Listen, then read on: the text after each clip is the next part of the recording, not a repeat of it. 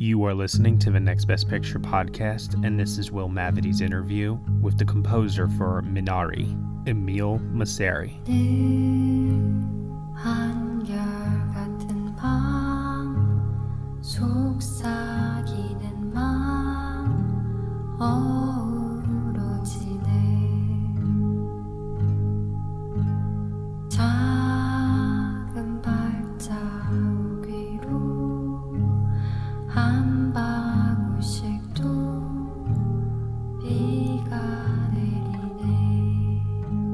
Emile. Hey, how are you? I'm doing great, man. Doing great. Loved re-listening to your score. You know, it's I can't wait till it's on Spotify. It's pretty fantastic stuff. Awesome. Thanks so much, man. I'm so glad you like it. Yes, it'll be on Spotify soon enough. Uh, you know, hopefully, yeah, by by February for sure. So uh, I guess we'll, we'll jump right in. Um, I, I know that apparently you kind of studied under or with Nick Britell. Tell me a little bit about kind of working under Nicholas Britell and being the new indie wonderkin in the indie film composing world. Um, I did not actually study under him or work with him ever. Um, I am, uh, however, a huge fan of his work, and I met him at Sundance in 2019 or, or 2018 uh, for Last Black, Man, Last Black Man in San Francisco, and um, he was super generous with his, you know, encouragement and and had said kind things about the score and was super generous with his time and uh, sort of helped me sort of navigate um, being dropped into this industry in a way. You know, he was I'm a huge fan of his work and he was super being kind of like a mentor to me as far as like Yeah. you know these are people you might want to work with these are people like he you know like he has people that he uses that um to mix his scores or as that he'd recommended or people that you know or just even just taking it getting a job offered and talking through it with me he's been like i mean he's been sort of like a uh an inspiration and a mentor um but uh you know obviously i'm a huge fan of his work as as we all are Yeah. So you um you know you mentioned Last Man in Black Man in San Francisco, and that was really the first time I had noticed your work. How did you kind of navigate from starting there to a film like Minari? You mean creatively or um, How did you land on this project? And then uh, kind of at what point Oh, did you get on this? Were you here from the start? Did you come in once it was shot? I came in on uh, this project before they started shooting. This was the first time I'd been um, brought on board from the script stage, which was a dream for me. I was thrilled to to work that way. You know, I'd I'd kind of came together naturally because I'd done uh, a few films for Plan B. I did Last Black Man in San Francisco, and then um, Kajillionaire was another Plan B film that I'd finished right before Christina O, the producer of both Last Black Man and Minari, reached out to me about. Um, she came to my studio and told me about Minari, and uh, sent me the script, and uh, we'd sort of taken it from there. Um, but uh, she'd she'd uh, sent me the script, and I'd met Isaac, and we started talking about music, and started talking about his film. I fell in love with his his film from the script stage, and then I came down to Tulsa where they were shooting, and we uh, had uh, I just started writing some sketches for that I'd written sort of in the spirit of his film without seeing it yet because it was in the process of being made, and then it was cool to see how that approach could be fruitful. You know, it was just it was uh you know the the music was had room to breathe in a way that that I was was really exciting to me because Harry Harry Yoon, the incredible editor, had um, of Minari had sort of stretched out certain scenes to fit certain cues I'd written and Mm. placed different melodies in certain places that I wouldn't have thought to, and it was a really deeply collaborative um, experience between Harry, Isaac, and myself, and in building the score and the film. Let's talk a little bit about some of your inspirations. I um I got a little bit of Riverman by Nick. Dr- I'm just kidding. I, I looked at I looked at your Spotify playlist, so I saw the uh, I saw your like um, Minari inspirations playlist. Whoa! I, didn't realize. I didn't even realize that was public. Yeah, no. No, that's good to know, though. Brian Eno, little Arcade Fire, kind of seemed like in there. I mean, overall, who did you kind of draw from for inspirations?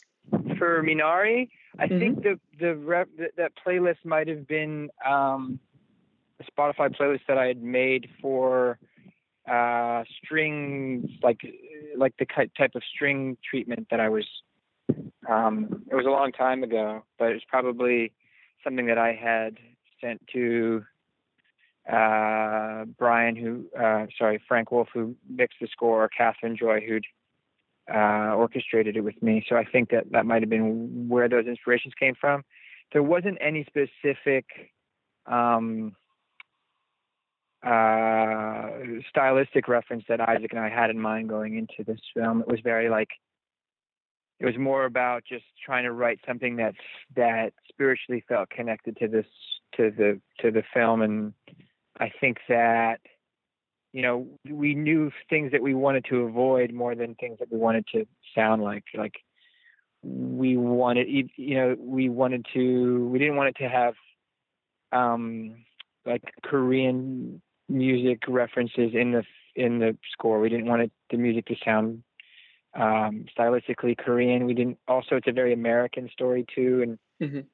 w- we didn't really you know it's about the American dream this family moving to this new place. And I think that uh we wanted to also make sure we didn't have like a very like Americana like twangy acoustic guitar score either. Like so we knew things that we didn't want but as far as what we we did want it was sort of just it came from a more emotional place than um stylistic references. Like we we were just trying to figure out like what does childhood memory sound like and how does um like how can we write uh, music that would be thematically connected to to to Jacob the Steven Yeun's character's connection with to the land? Like he has this this spiritual connection to the land and how can we find ways that like what is the musical language that that that would score essentially what's Isaac's childhood memories you know Yeah. you know I think that was the exciting challenge there You mentioned uh, obviously both you didn't want to have like a Korean sound, and you talk about it's tied to the land. I know you have two songs, the Wind Song and the Rain Song, that uh, incorporate lyrics in Korean into them, um, and obviously those are- yeah yeah that was really fun um the and those lyrics are are um poems that are about the land you know they both have are different elements but i think that yeah the rain song was really fun they both were really fun the rain song was first and that one actually appears in the film and that was a song that we'd written that i had written in english to the melody of, the, of one of the cues in the, in the film, the one that opens the film. So that piece of music essentially bookends the film.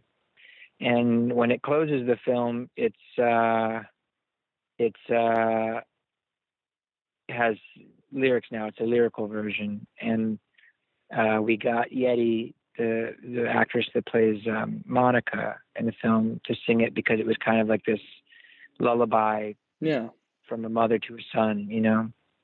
Um, and we it was translated by Stephanie Hong. Like the lyrics I wrote were changed and rewritten, and the phrasing had to translate to Korean. So we had uh, uh, Stephanie Hong, an amazing lyricist, write the Korean lyrics, and then and then Yeri sang it from Korea and sent us these memos, and it was a really just magical experience overall. It was exciting to to have that come together that way, that kind of collaboration. I've never worked that way before, so it was really thrilling.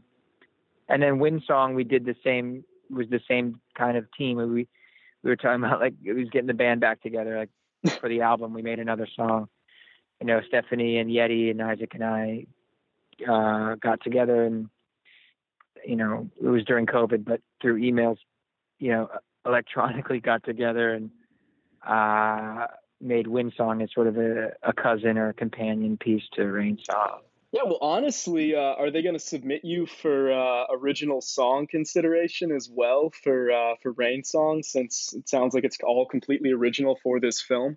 Yeah, I believe so. Yeah, I believe so. Um, which is exciting too, because I've never written a song for a film before. You know, I it's always I always love to have a song on the album or a song with vocals or lyrics on a on a record and the score albums. You know, but with Last Black Man, it was a cover of uh, if if you're going to San Francisco. Yeah. We did with Mike Marshall, and then with Kajillionaire, we did um, Angel Olsen and I made a track uh, like a, a cover of Bobby Vinton's "Mr. Lonely," which was a dream. Working with Miranda and Angel on that, but they were but those were both covers. So this is the first time that we've done original songs. Um, for an album, which uh, for a film, which is which is fun. I'd love to do more of that, honestly. Yeah. Because I, it's sort of where I come. I come from. I've been in bands my whole life and writing songs, and it's it to me it's all kind of the same thing: scores and songwriting. And I i'd love to, and you know, I was just really grateful for the opportunity to write a song for the film. Like that's that's a dream if that if if the film calls for it, if there's space for it, you know, organically. Our bodies come in different shapes and sizes, so doesn't it make sense that our weight loss plans should too?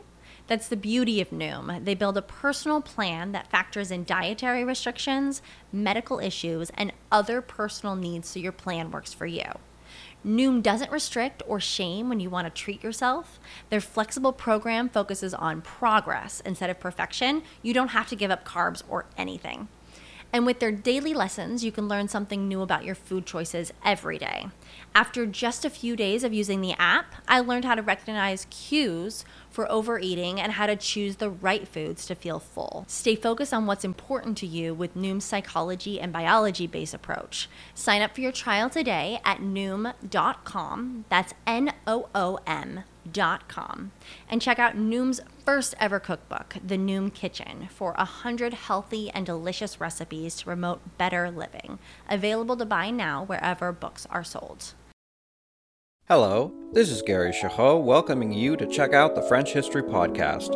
Our main show covers the history of France from the first humans until present. If you liked Mike Duncan's The History of Rome and wanted a similar program covering the land of beauty, culture, and love, we are exactly that. We also host world renowned scholars who have delivered guest episodes on their specialties, including 18th century pirates, revolutionary booksellers in 20th century Paris, the special friendship between the Marquis de Lafayette and Thomas Jefferson, and numerous others. Learn what you love and listen to the French History Podcast today. Well, uh, yeah, I uh, I know that you you've been part of the Dig for a while, and you you do vocals and bass for that, right? Mm-hmm. So when it came to the work here, uh, I I know that there are some just vocal backgrounds in some of the other tracks, and obviously there's some guitar work, there's piano, there's strings, a little synth. What are you playing? I'm singing and on on on Minari. Are you talking about? Yeah. Yeah, I, I'm singing and playing piano and playing um, guitar, acoustic guitar, and playing synth. And then uh, we have like a we recorded a string section in Macedonia, um, and we had 40 strings, and then we had woodwinds and brass that I, recorded here in LA at my studio. So um, it was sort of a mixed bag, but um, it was it was cool to be able to sing on this score because I always like to incorporate vocals in in the scores, and I think that uh, for Last Black Man we had this amazing vocalist Camila Gibson and this vocalist Ralph Cato singing this sort of baritone. Um, there's a richness that Sounds like so good. the human voice brings into the to the to the score. Like if you can build it into the sort of tapestry or the if it can be baked into the batter of the score, like the human voice, it, there's something very visceral about it that people can connect to. You know, it's literally human. You know, you're literally breathing air breathing life into the score, you know. And we did that with um, Kajillionaire too. I, I had uh, Theodosia Roussos, this amazing vocalist who sang, who actually played English horn on Last Black Man, but she sang on Kajillionaire, sort of in this sort of stratosphere type of theremin quality singing that she has. It was a, it was a, it was uh, a big part of that score. So for Minari, it was fun to to sing myself on the score. You know, like I'd, I'd never done that before in a score, so it kind of happened organically where I was singing the sketches and then um, uh, it it was working for Isaac and I was thinking about maybe replacing the vocals, but then I at a certain point you don't want to poke the bear. You know, if you if the Yeah. director's happy and and it's working on an emotional level with the film, then it's like okay, we, we don't have to replace it. So um, that was really exciting for me, and and I'm grateful for for that. Uh, you talked about synth a little bit. Um, I, I was curious about having synth in here, like in the Paul's uh, Antiphony track, uh, a couple other ones. There, there's definitely a lot of synth at play here. How did you guys decide to incorporate that? Was it the nostalgia idea, or The synth was kind of yeah, it was sort of a light nod to the to the to the 80s, you know, to this film taking place in the 80s. Um, but I didn't want the synths to sound to announce themselves as syn- synthetic or synthesizers or 80s. You know, I so I would double the synths with flutes to try to have some sort of synthetic element like blended with an organic element so that it would Mhm. be the sort of unidentifiable sound but still kind of feel loosely connected to the 80s but not in an overt way you know yeah? Were there any other kind of unorthodox instruments you incorporated? not particularly other there was one instrument i mean it's it's my acoustic guitar i have an old acoustic guitar from the 40s Oh, that's cool. that I detuned that I detuned um very very low, you know, um as low as it could handle really and still have any kind of recognizable intonation. So I detuned the acoustic guitar and, and doubled it with this sort of um saloon style piano so that it feels sort of unidentifiable as an acoustic guitar in certain places. It just feels like maybe more like an upright bass, but or in between or a baritone type of thing. So this sort of to give this score a sort its sort of bass. That might that's the only other thing. Y- your piano sound in this really has an interesting echo to it. Was there something you guys did with the recording to kind of give it almost a, uh, I don't know, like a vastness when you listen to it with a lot of the piano playing? Yeah, it's a good question. I I recorded it with a microphone, with like a with a nice professional microphone, you know, or whatever you'd call it, and then I'd also recorded the same performance with my iPhone, and then doubled it and and panned them wide so that there's more of a stereo field or a wider stereo field, so that it feels more expansive. That might be what Mm, um hopefully that's re- that's translating you know yeah. i've done that and then also like i said doubled it with the acoustic guitar to make it sound not to give it a, a different character What are you working on next? uh i'm working on a film called when you finish saving the world which is a uh a film that uh uh, A24 and Fruit Tree, this uh, production company Fruit Tree are, are producing um, that Jesse Eisenberg is writing and directing. Oh, cool. Yeah, which is exciting and um, in early stages of that process. They haven't shot the film yet, but uh, I'm working on that and I'm working on my record. Um, you know, I'm my own record and I'm working on stuff with Human Love and and um, this group that that uh, we we just uh, put out a an EP and we're working on new music. And uh, yeah, just just having my hands in different things, in in film and and uh, songwriting and just trying to stay busy during this uh, crazy time. You know. Yeah, well, you, you've given us some wonderful scores this year. I can't wait for everyone to be able to hear this. And uh, I guess hopefully we see you in the Oscar race for not one, but two categories this year with score and song. So, Yeah, well, wow, thanks. Thanks so much. And yeah, I'm grateful just to be in the conversation. It's it's an exciting time and it's just exciting to be part of this film. I feel really lucky that I've been uh, invited into these uh, incredible films by these incredible filmmakers and uh, I'm excited for people to see Minari. It's a really special one. yeah, it really is. Well, thank you so much for taking the time to talk. And uh, I, I can't wait to hear some more of your work in the future. Awesome. Thanks so much. Thanks, Will. And and uh, yeah, I appreciate you you taking the time to talk. And yeah, I'm looking forward to, to touching base soon. Sounds great. Thanks so much. Hey everyone, thank you so much for listening to Will Mavity's interview with the composer for Minari, Emile Mosseri, here on the Next Best Picture podcast. Minari is currently shortlisted for the 93rd Academy Awards for Best Original Score and Best Original Song, and is now playing in select theaters. You have been listening to the Next Best Picture podcast. We are proud to be part of the Evergreen Podcast Network, and you can listen to us anywhere where you subscribe to podcasts. Be sure to leave us a review on Apple Podcasts and let us know what you think of the show. We really appreciate your feedback and your support, which you can lend on over at Patreon. For $1 minimum a month, you will get some exclusive podcast content from us. Thank you so much for listening, as always, and we shall see you all next time.